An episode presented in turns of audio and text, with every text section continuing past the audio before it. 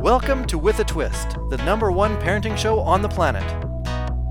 In an era where the majority of children are not asking what they want to be when they grow up, but instead what they want to be when they give up, With a Twist will help you raise hopeful, thriving, engaged, and confident children.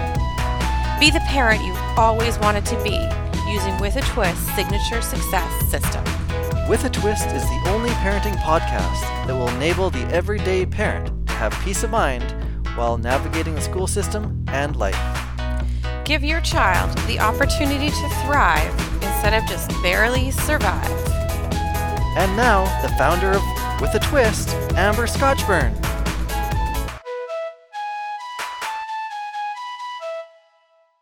Hi, it's Amber Scotchburn, and are you ready to get twisted today? My last two podcasts have been about children and their marks, being that it's that time of year, and about confidence being tied to the marks and demystifying what marks are and what they mean. So, this one's going to be about actually how to have a parent teacher interaction, specifically about grades. You may be feeling that this isn't the best time to talk about grades and talking to the teacher because it is summer. However, if there is a grade on there that's really going to affect them um, for a post secondary degree or something that they're going towards, or you want to work with a tutor over the summer and you don't have some answers, or your child's really upset about it, or you're really upset about it, or you need to know something to plan for next year, I'm going to suggest to you to still make an effort to go and talk to the teachers. I don't know what everybody's school district's going to be like, but typically there is a day or two after the school has given out the report cards that they can uh, have teachers available to talk to you. So, parent teacher interaction and the specific questions that you should ask in relation to grades. So, I'm thinking that this would actually be a really good download for parents to have that could, they could take with them to their um, parent teacher interviews, but I don't have that created yet. I will let you know when I do. So, question number one Can you explain the breakdown of my child's current mark? You will want to ensure that um, you are being honest about where your child is at in their home life as well when you do talk to them about this, because maybe there is something going on. I know, for example, my children, as I've mentioned in a previous podcast, were a blended family. So my children change and go to their uh, dad's house every second Friday and then they come to my house the other Friday. So it's 50% with me, 50% with their dad. That can be taxing on a child in terms of remembering everything that they need to bring between the two houses. Perhaps two houses have different expectations around homework or reading or eating or socializing or sleep time or media time. And all of that, as I've mentioned in previous podcasts, will come into play and how your child does and performs in the classroom. So you want to be uh, asking them that question Can you explain the breakdown of my child's current mark? And at the same point, you want to be really honest with where your child is at. And this is not only going to give um, you a different perspective because now you're thinking about these things, but it's also going to give the teacher a different perspective. Another question that I'd like you to ask is What do you see as my child's weakness? And what do you see as my child's strength? And obviously, can pluralize those. So, what are my child's weaknesses? What are my child's strengths? We want to really work from a growth mindset. I don't think I've explained specifically a growth mindset to date, and that could be again a whole podcast unto itself. However, just a snippet about that is a growth mindset means that if you are failing or make a mistake in something, that you can fix it and do better when you have a growth mindset. It's not like that's innate and it's not like you're labeling that child now as not being able to do something. That would be a fixed mindset. So, growth mindset is not that. So when we're looking at their strengths and we're looking at their weaknesses, we actually just want to see how we can even meld those together. And lots of times, once you start being really aware of this and think of it for yourself, sometimes our biggest strength, or let's correct that, most of the time, our biggest strength is also our biggest weakness. Important to remember. And that's why it's really important to ask that question It gives you an idea of where the teacher sees your child at. It gives you an opportunity to dialogue with the teacher. And it gives you the opportunity to see if what I'm just talking about makes total sense in terms of is their weakness the same as their strength, but just coming out in different ways. The other question, or the next question I'd like you to ask is Can you please show me the assessment criteria you use to mark my child's work?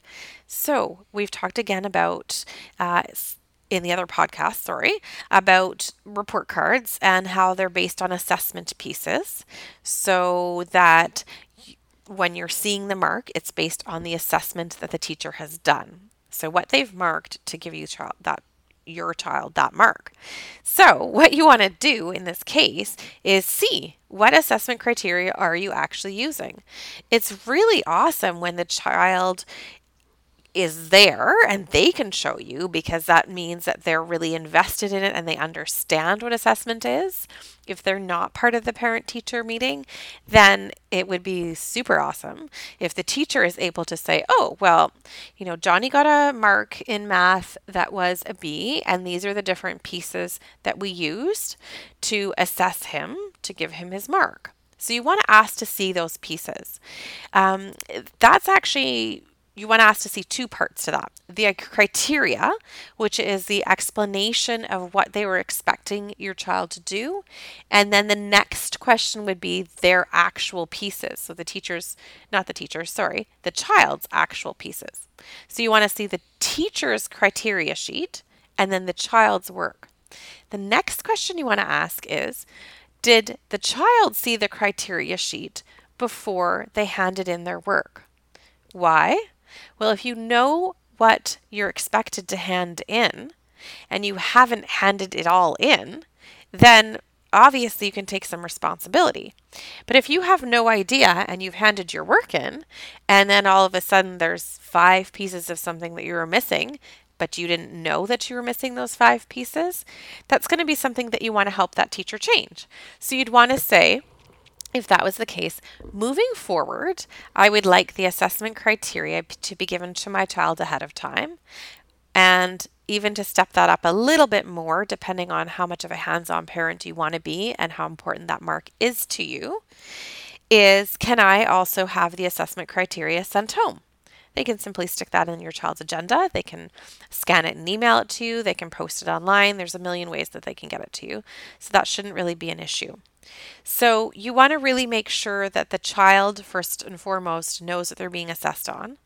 Now, what happens is sometimes the teacher doesn't know. Maybe they've created a project and they actually don't know what they're going to be assessing. That should be pretty rare these days because there is such an emphasis on assessment. But uh, if that does happen, then that's a whole other conversation around if you're not sure what was supposed to be in this assignment, then how would the child know? So we want to really hope that they do have assessment criteria and that they can give that to you. Then the next question you want to ask is how many pieces of work were assessed? Again, I shared in a different podcast that sometimes you could see a mark on a child's report card and it only has to do with one part of something. So I mentioned that my bonus daughter came home with a C in math, and it turns out it was one piece of a test that she had. So it wasn't like she was truly a C in math. She was a C in math in this one particular area. So, how many pieces were being assessed when they gave your child that mark? Very, very important. Can you please show me the work that was assessed and the assessment sheet that you gave them that assigned their mark? So, I've already said that a little bit about uh, maybe a question or two ago, but now you want to see how much the teacher has sort of put the pieces together and you want to compare them side by side. So, you want to see the assessment criteria sheet. And then you want to see your child's work and you want to see how that's reflected by the assessment criteria.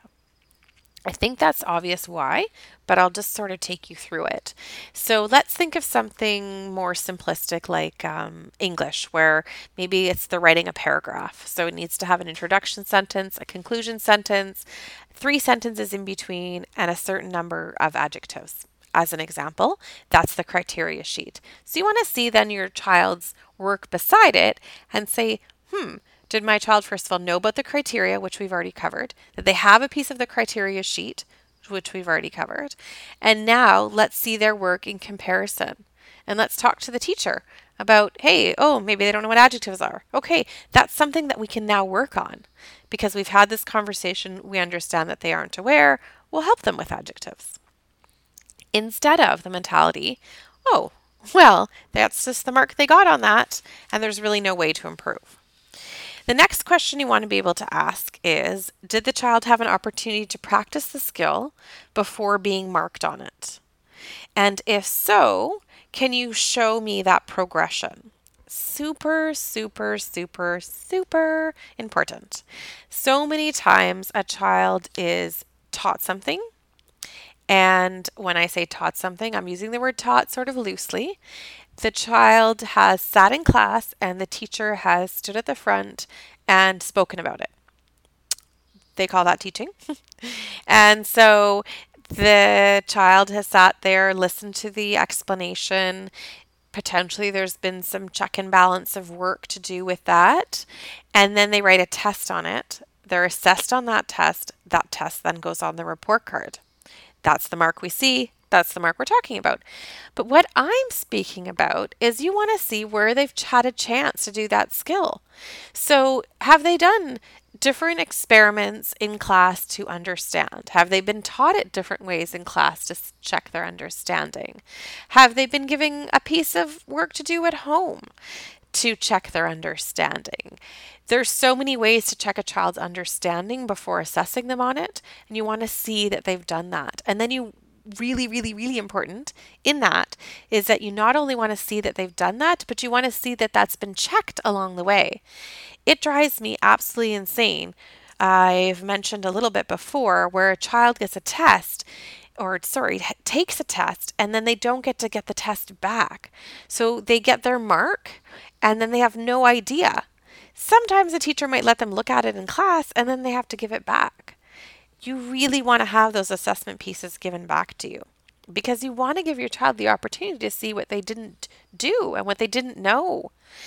But going back to the assignment piece and seeing that there's been a progression, you want to see that they've had an opportunity to try that skill, fail at that skill, have the teacher reteach them the skill, see that they learned the skill, and then they're assessed on it. When we jump from here, you're taught the skill, and I'm putting taught in, you know, quotations, and now we're testing you on it.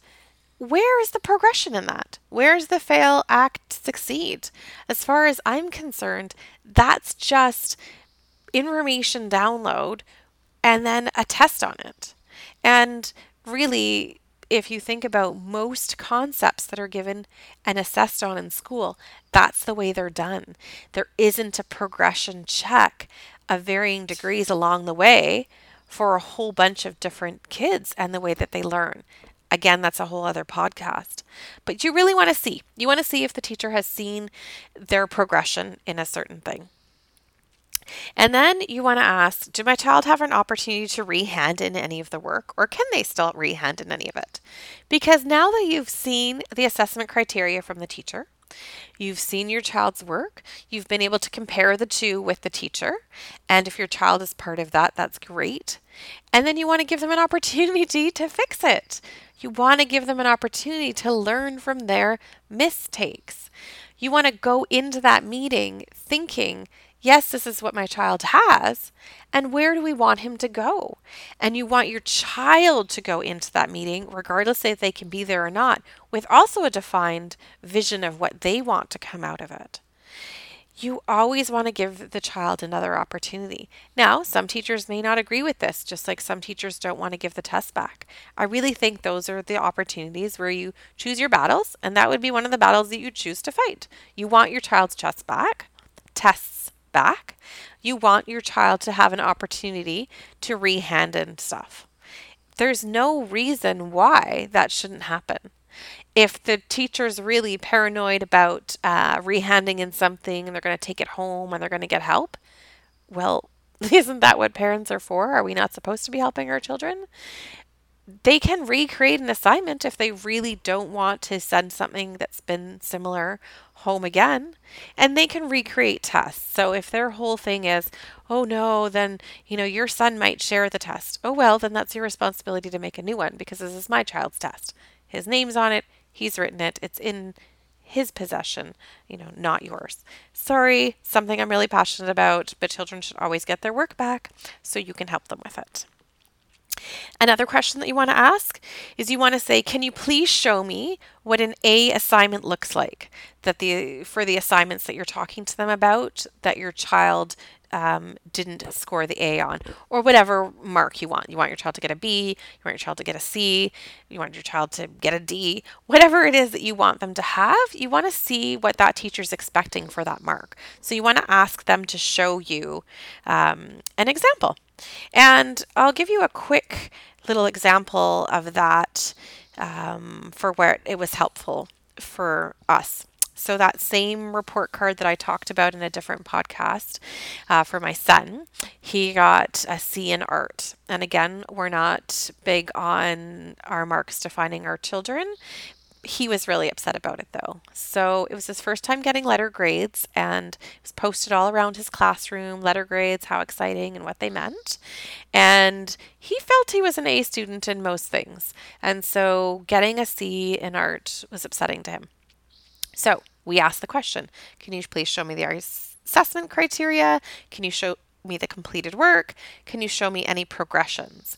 And what we learned in art was he did have an assessment criteria and he did have the completed work. He had no progression checks in there. He was expecting to teach an art concept, have the child do it in the way that the teacher wanted it, done by this one lesson on it, and then the person, in this case my child, would be marked. Now it was, um, if I can remember, a dot, a series of dots artwork. No, no, sorry, no, no, it was a line artwork. So it was doing lines to create an art piece. And when we asked him to show us what the A's in the class looked like, because that's where my son wanted to be, he showed us art pieces that were exactly like the one he showed the class. So, in my mind, that looks like you want the person to just sort of copy what you're doing and then you're going to get an A.